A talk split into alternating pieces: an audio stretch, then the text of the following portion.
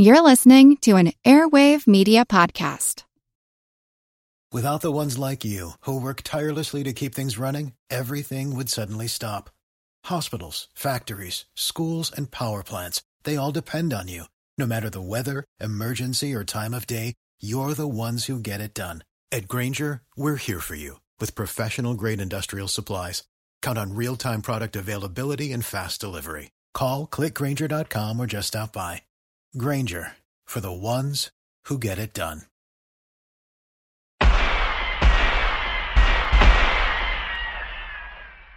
This one gets interesting. I'll often comment on events that are occurring in the news where there's some historical context to add, and I'll also address questions from the listeners. But it's rare that the two combine. And I get a chance to tell a pretty interesting story as well.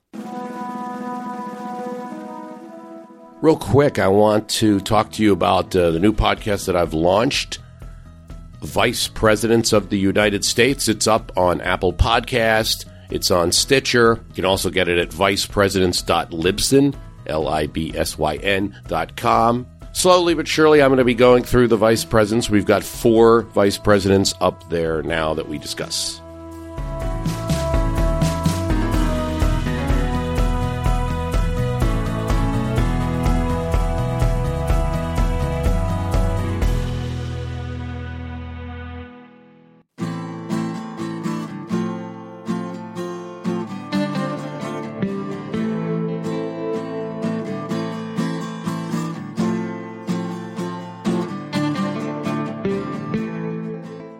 He was a man out of place, and perhaps out of time. Born in London, son to a wealthy merchant, John Tunstall was now, in 1878, in the middle of New Mexico, where he had established a large ranch. The Englishman astonished his family with stories of how he was now buckskin clad roaming the wild American country with one of those hats and boots and spurs. Originally, the young man had been sent by his father to participate in a store that his family owned part of in Victoria, British Columbia. But Tunstall tired of that and fought with his father's business partner. He was also bored with the society of British Columbia with the church dances and Victorian dressings of that world. He spoke his mind, and that earned him a rebuke from his father's business partner, who promptly wrote Tunstall's father a letter about his son's bad behavior. He answered that letter, and his father didn't necessarily take the partner's side, but Tunstall still knew that he had to leave. And he first did, to America, to San Francisco, where he started a sheep herding business of his own. And then, when that didn't work out so well, he heard about fortunes being made in New Mexico and went there, in Lincoln County. No doubt that brought new arrivals to the area Texans, former Union soldiers, former Confederate soldiers. Tunstall established a ranch and a store in the town of Lincoln in Lincoln County and got into business with a fellow named McSween.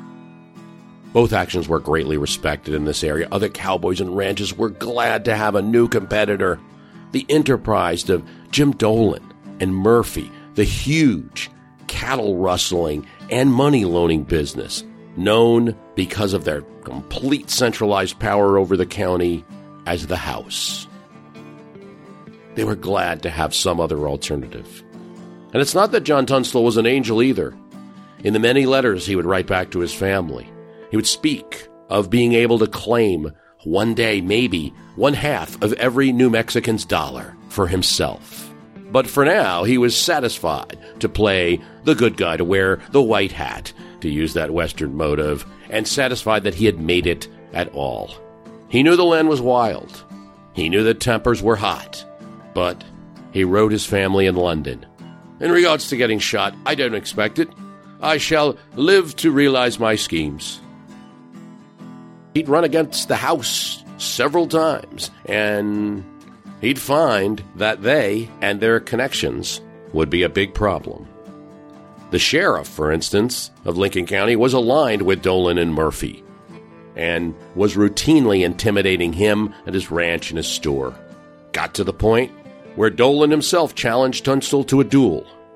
But Tunstall, being a proper Englishman and not abiding by American dueling rules, simply refused. He was a good horseman, he knew, but a poor shot. But after that challenge, Dolan knew to surround himself with other people who were good marksmen, who were rough cowboys, who could herd, but also might serve as some protection. Among the people that he hired was uh, a younger man, nicknamed uh, Kid Antrim. As much as was known about him, he was an orphan who could handle his weapon very well. After some encounters and little intimidations and nasty scenes and things like that, Tunstall was still writing to his parents in London that the last battle is over, and there is time to settle down and write you. The letter would prove wrong. In February 1878, Tunstall and his men were out ranching, heading from the Tunstall Ranch to the town of Lincoln, driving a herd of horses. He's Tunstall's tired. This has been a long run. He's asleep at the saddle. When Kid Antrim comes running to him, and another rancher too awakes Tunstall and says, "Follow me." Tunstall wakes and sees about five armed men and horses approaching. He doesn't quite know, but it's a posse from that corrupt local sheriff, and it's an irregular one. Among them are outlaws and criminals. Tunstall decides to confront them. He's urged by his workers to run, run, get away. But Tunstall decides to confront them. And as he approaches, he's shot with a rifle. Then the men take his own pistol and shoot him with it, and then kill his horse. Tunstall's men are watching the whole thing from a distance, far enough away to keep from danger. They keep going into town, and once there, they tell this story. And Tunstall in Lincoln, where people already like him for his ranch business and his store, becomes a martyr. And a group is formed to revenge this death, starting with the employees of Tunstall. This begins the Lincoln County, New Mexico War, a state of near anarchy, as neighbors will fight each other. It's McSween's side, the business partner of Tunstall, or Dolan Murphy's side. In the course of this, 100 people, at least, are killed. The sheriff who set up the force that killed Tunstall is ambushed himself and killed with his deputy. A legend is born out of this story, and less known, but just as important for now. The events in New Mexico reach the White House and begin important precedents that are still alive today.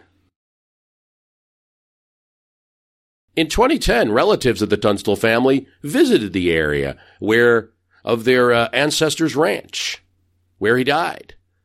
The canyon still bears his name, Tunstall's Cabin, and while developed now, Google Maps uh, viewing this area still finds the much of the stretch perhaps as it would be, a spotted mountain area Three tree stumps, marked with red arrows, designate the spot where Tunstall's dreams ended, just two years after he left British Columbia. The family from the UK has visited that site since 1929, when movies made their relative famous. Though those movies portray Tunstall wrong most more often than not, they portray him as an older man. No, he was a boss, but he was just five days shy of his 25th year on his death. The movies get it wrong, but the movies really aren't about him. The movies are about his employee, William Bonney, or Kid Antrim, who we know as Billy the Kid. And he'd go on to revenge his employer. He'd escape from prison, outgun men at saloons, and become a Robin Hood like figure in the area. It was said that Billy came from New York City, but no one could ever exactly find where or how old he was. When he was captured by the new sheriff, Pat Garrett, he was sentenced to hang. As the guards are leading him up to his cell, he scrambles, steals a gun, and kills two guards and escapes. This all happens while Sheriff Pat Garrett wasn't in town, and since locals like the kid, Garrett had a lot of trouble finding him. Eventually, he hears that he might be in an old deserted fort, so he goes up there, and this is Garrett's account. Garrett writes a book about this whole experience. Garrett, searching houses in the area, happens upon him in the dark, and one of his friends' houses. He hears him say in Spanish, ¿Quién Garrett knows the kid's voice and pulls his revolver and kills him. Because of uh, Billy the Kid's legendary status, Garrett becomes a controversial figure. Theodore Roosevelt will temporarily honor him with a marshal's post. He'll have his own problems, and eventually he himself will be shot. These Western stories are the stuff of countless paperbacks and articles. I need not much talk more about the Wild West. As technology changes, just 30 years after Billy the Kid's death, he's once again famous. He's featured in films, the first silent one in 1916, which will report the story over and over again and give us the image of Billy the Kid, so famous in the local area in Lincoln County by words, maybe by face, couple of photographs, not many, a new life. Where the kid and the larger Lincoln County War of 1878 1879 gets political is when, after a period of anarchy in this county and in the territory of New Mexico generally, it reaches President Rutherford B. Hayes' desk that there's a problem here. And the real problem is that the anarchy goes beyond just the feud between Tunstall's business partner McSween and the Dolans and the House. And it gets to be known that you can do anything in Lincoln County. So outlaws from all over the place are coming there and committing crimes and causing problems. Hayes orders the U.S. Army to get involved and troops are sent from a local base to restore order.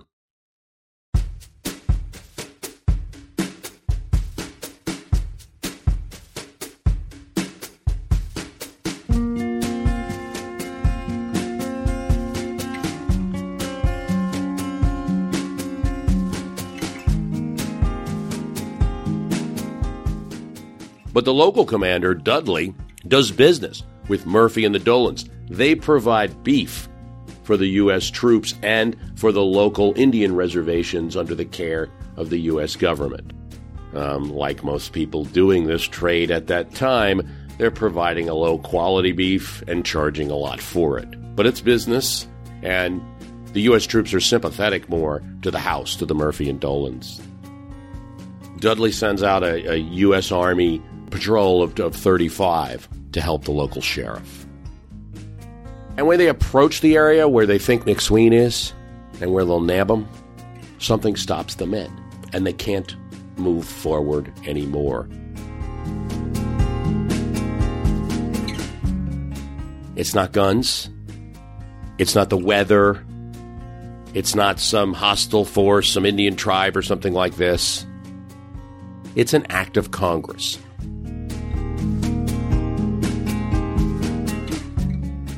A message has come from D.C., the telegraph to the base, strict orders. There is a new law, and these troops, this party of 35, has to return to the base, mission unaccomplished. Indeed, while the events are going on in the West, Congress, now controlled by Democrats, and influenced by Southern Democrats in the region there are livid about the use of federal troops in the South to prop up Reconstruction governments. To obtain a successful inauguration after his disputed election, Rutherford B. Hayes agrees to remove troops from the South. the Democratic Congress wants to put a lock on this. It's 12 years after the end of the Civil War. The Army has sustained governments, governors in some of these states, uh, Reconstruction governments. It has preserved to some degree the rights of the recently enfranchised African American men, um, and the Army has battled the Ku Klux Klan. They put language in a military appropriations bill to this effect. Whoever, except in cases and under circumstances expressly authorized by the Constitution or Act of Congress, willfully uses any part of the Army or the Air Service, that's added later, 1956, as a posse comitatus or otherwise to execute the laws, shall be fined not more than $10,000 or imprisoned not more than two years or both. This is put into an appropriation bills, and Hayes, seeking reconciliation in the country and also needing those appropriations, signs it.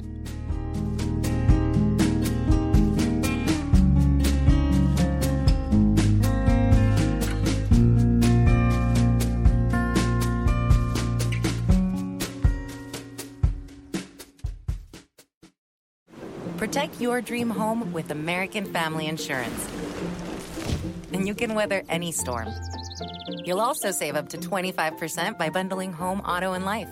American Family Insurance. Get a quote. Find an agent at amfam.com. Products not available in every state. Discounts may not apply to all coverages on an auto or home policy. Discounts do not apply to life insurance policies. Visit amfam.com to learn how discounts may apply to you. American Family Mutual Insurance Company SI and its operating companies American Family Life Insurance Company 6000 American Parkway, Madison, Wisconsin. Very early on, this act that will become known as the Posse Comitatus Act, from the get go, creates some consternation from the chief executive. Soldiers had to stand by and watch women and children killed? The government is a good deal crippled, he complained. Eventually, Hayes's attorney general will write an exception to the law so that troops can be used to restore order out west in a neutral fashion. And Congress, mostly wanting this law to remove Reconstruction governments in the South, has no objection to this particular usage. Dudley, the local commander, is forced to pull this particular patrol back and can't use his troops to go hunting around the countryside now, it appears. But in a gunfight that'll happen in Lincoln City, his troops allegedly there to restore order and to be neutral start helping Dolan's side more than McSween. They provide cover as Dolan Murphy's men go in and do the shooting, and McSween is killed in that firefight. It won't take long in 1894, and Grover Cleveland will again ignore the act when he suppresses a railroad strike in Illinois. Now, in 1894, the governor of Illinois is a socialist and does not want to have troops in his state. He supports the strikers. Cleveland sends them in anyway. And in that strike, the Pullman strike, this is where Eugene Debs is going to make his, his name. The Army not only quells the disturbance, they will run the railroad during the emergency. So I think here, posse comitatus, posse comitatus, posse comitatus, you hear it very much said because of that Latin word, which is, you know, power of the community, power of the county. Um, the word actually refers to the thing. It refers to the posse that you're starting in an area where there's no law. Someone will form a posse comitatus, almost a militia to enforce the law. Because it has that great, it's a great sounding word. It has this kind of sacred status, doesn't it? And we also know that we have a long American aversion to standing armies. Obviously, we have one now. We didn't when the Republic was founded. So it's thought that the concept of posse comitatus is relating to early Americans and their skepticism about standing armies. I think it's fair to say that it, that could be a secondary note. One of the reasons it was easy to adopt, say, um, one of the justifications for passing the bill is that it's rooted in that American aversion to standing armies. But there is no original American concept of posse comitatus. It occurs during the Reconstruction. Certainly, on several occasions in American history, President Washington leads a force into Pennsylvania to quell the Whiskey Rebellion, The Calling Forth Act of 1795 said that troops could be used at the request of a state. Jefferson uses the uh, order. Jefferson orders the army to help enforce his embargo during his presidency. Andrew Jackson threatens the use of U.S. Army troops when South Carolina threatens to nullify a tariff. Franklin Pierce, confronted with violence in Kansas, orders the army involved with no such thought of any constitutional limitation. There's no posse comitatus expressly stated in the Constitution. And so that's something to consider. Yet the law exists. It's still the law of, ex- of the land. It has been adjusted a few times. We mentioned the 1956 adjustment. There are a few exceptions in the law. Uh, clear exceptions to posse comitatus include National Guard troops operating under state service. Another exception, pursuant to presidential power identified to quell domestic violence. President has the right to use the army to quell rebellion within the United States. And some smaller exceptions, a use of the member of the Judge Advocate Corps as a special prosecutor, presentation to a grand jury, or assisting a prosecutor. They're allowed to do that. There's exception for the Coast Guard, and there's exception for the Navy when assisting the Coast Guard in pursuit during a search and seizure. The frustration over the law, the comments that Rutherford B. Hayes, the first president affected by it, made in 1878 have been echoed in some form or another by many law enforcers or would be law enforcers over time. Secretary of War Newton Baker, fearing domestic attacks during World War I, suspended PCA during that time.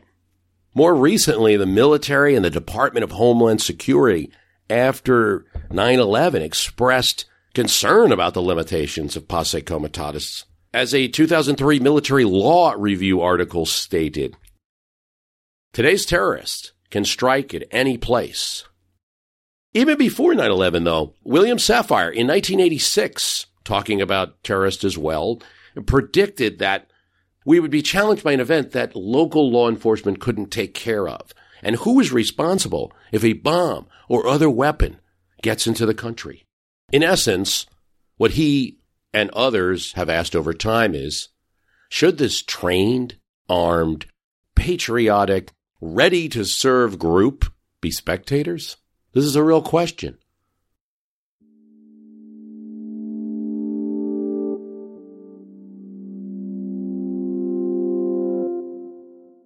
On one hand, old feelings about standing armies that go back to they didn't want barracks in Philadelphia, we didn't want to quarter troops riled by having to quarter British troops in Boston, the liberties of Rome proved the final victim to her military triumph.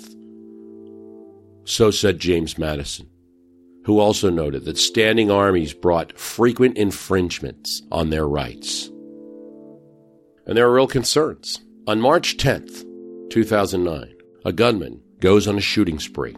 28 year old Michael Kenneth McLendon he starts with five family members his mother, his grandmother, and then kills four others and himself. That's what we know now. In the confusion, it wasn't clear. Could this be an event with multiple shooters? Is this a terrorist attack? It was spreading across one town and one town's police department into two towns. The sheriff's department in this small county asked for assistance. They're near a military base, and troops from nearby Fort Rucker were deployed to the streets of Samson, Alabama.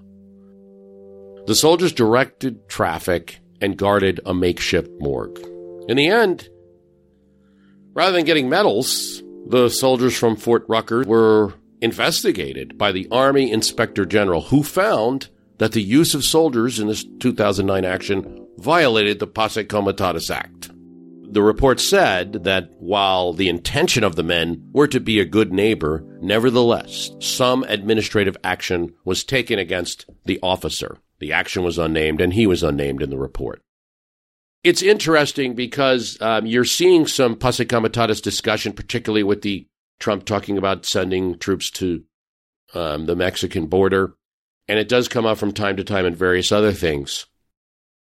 I also had had a question before any of that happened from Jonathan Nichols, a listener who had served in the military, and he asked, about a case where soldiers helped nearby residents in a fire, and would that be covered? And PCA does generate some hot talk on Twitter because uh, I think people fear that someone that they don't like, let's say, uh, you know, whoever is president at the time, will use the military against them, We'll use the military to restrict their rights. We have the same fears that the Constitutional Convention had. Still, I don't think anyone can see that saving human beings from a fire would count as any violation of posse comitatus. I think that's that's pretty obvious, and you know there wasn't too much discussion about that the article that I saw back at that time. But but Jonathan, thanks for listening. Thanks for asking the question. I apologize I couldn't get it into the past questions episode. I have a few questions, and I'll get them over the course of this year.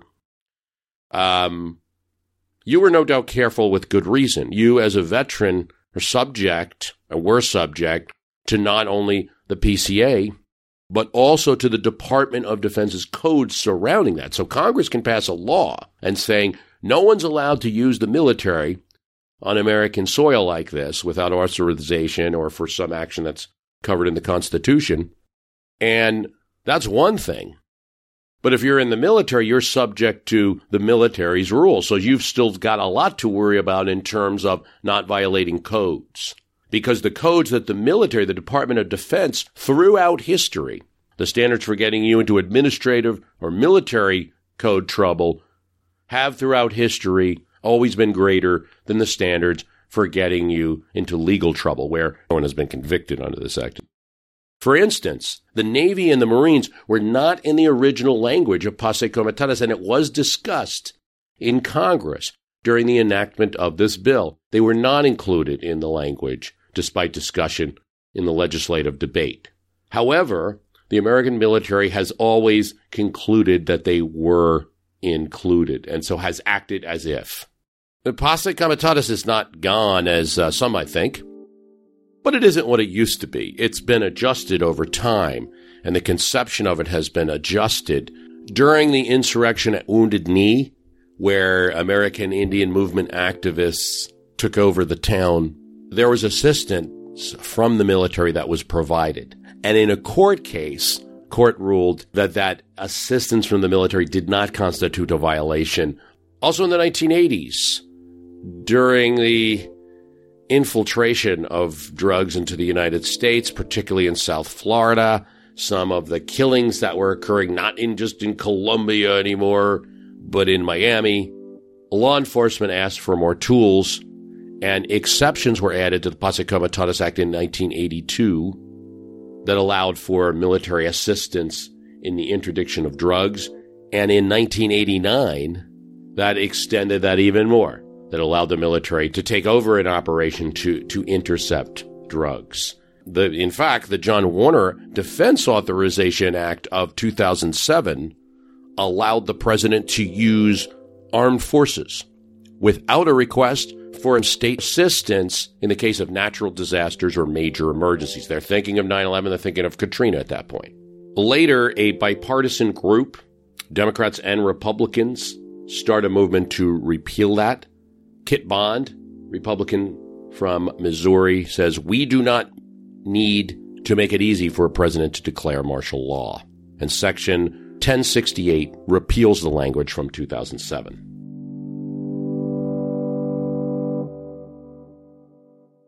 I'm Jane Perlez, longtime foreign correspondent and former Beijing bureau chief for the New York Times. I've been a foreign correspondent in lots of places Somalia, Indonesia, Pakistan, but nowhere as important to the world as China. I mean, China is not dropping anti democratic paratroopers into Montana. But of course, we did see things like the weather balloon slash spy balloon riveting the whole country for a week. This is Face Off, an eight part series in which we'll take you behind the scenes to key moments in the tumultuous US China relationship.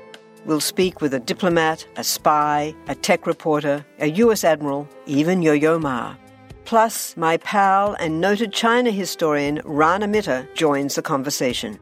We'll look at what's driving the two nations apart and explore whether anything can help bring them back together. Face Off launches April 9th.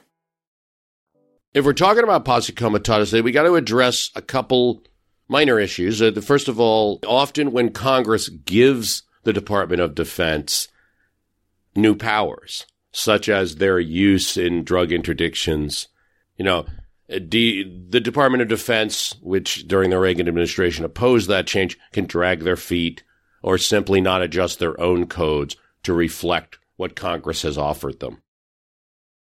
No one in American history has ever been convicted of violating law. Now, we, we mention administrative actions, but no one has been convicted of violating laws because, so uh, the linguistics, it says whoever willfully uses the military, it has to be willful use. The law does not or cannot apply to the president himself as written. Congress cannot fine nor can it imprison the president as much as at, from time to time it would like to. But it does reflect a sense of what Congress wants.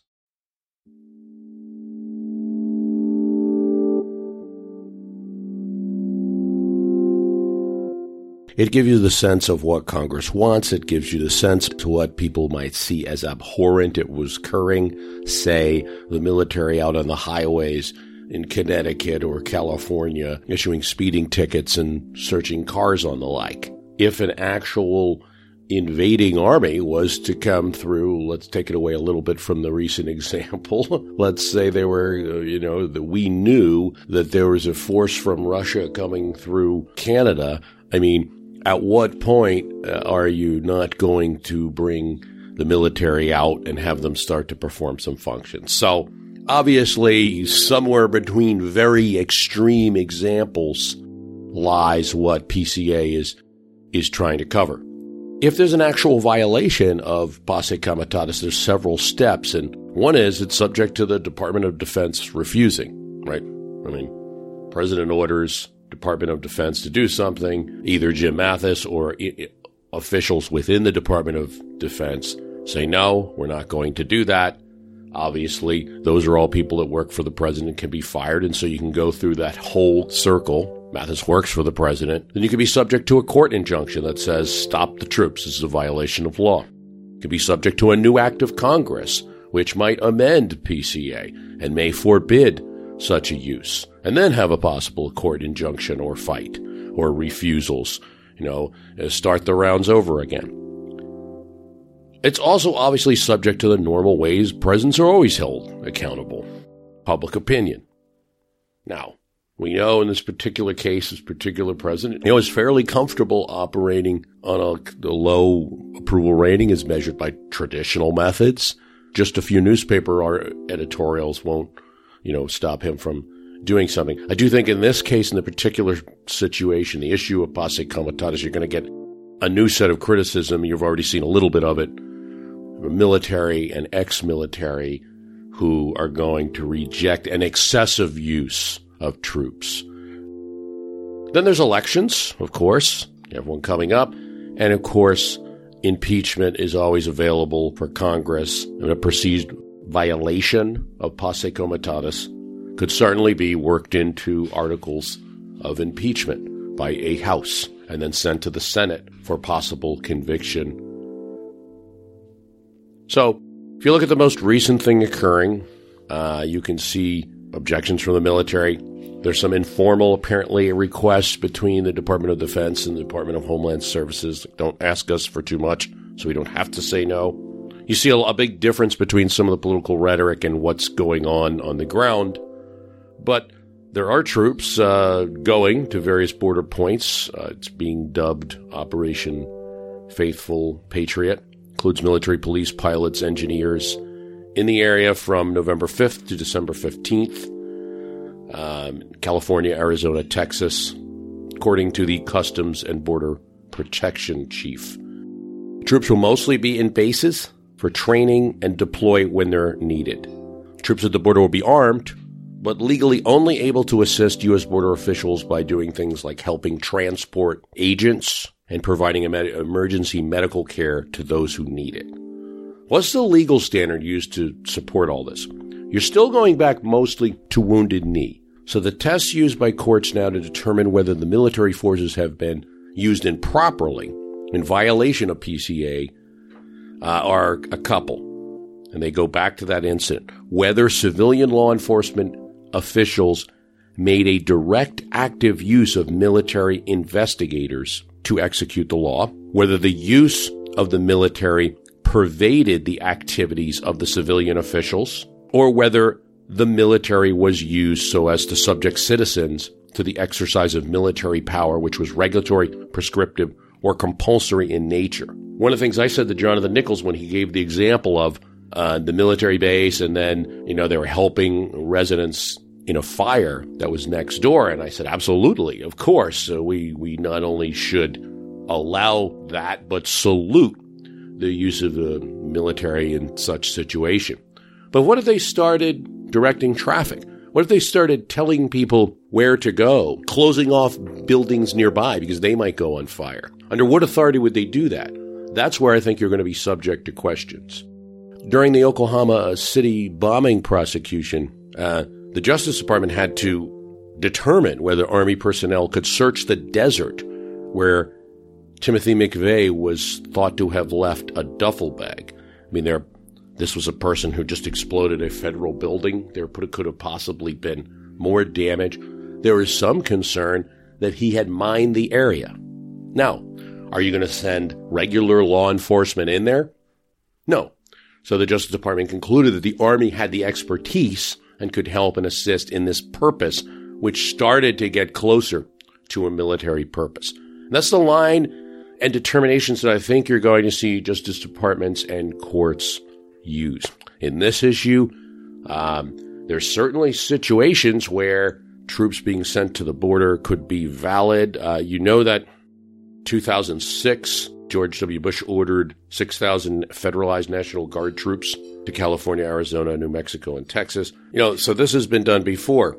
The real question is the amount of soldiers needed, the size of the operation, and you know, if it's really just support task, why is the number 15,000? These are valid questions. Is it something that the president's using as political rec- rhetoric and and using military for that purpose? These are valid political questions and debates that Americans can engage in. But it shouldn't be said too quickly that just there's never any use of uh, American military on American soil.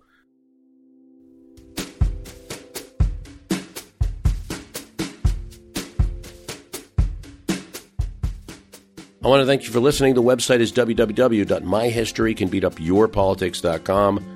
Don't forget about the Vice President's podcast and uh, sign up for that on Apple Podcasts or wherever you get podcasts. And, you know, uh, a, a review on such a new show is always helpful. Thanks for listening.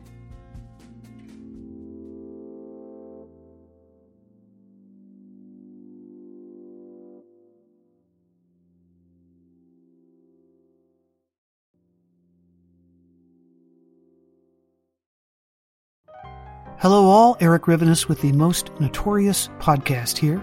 Each week, I interview an author or historian about a historical true crime, tragedy, or disaster. Subject matter ranges from gunslingers to Gilded Age murder to gangsters to fires to pirates to wild prison breaks. My guests bring their incredible knowledge directly to you. Please subscribe to Most Notorious on your favorite podcast app. Cheers and have a safe tomorrow.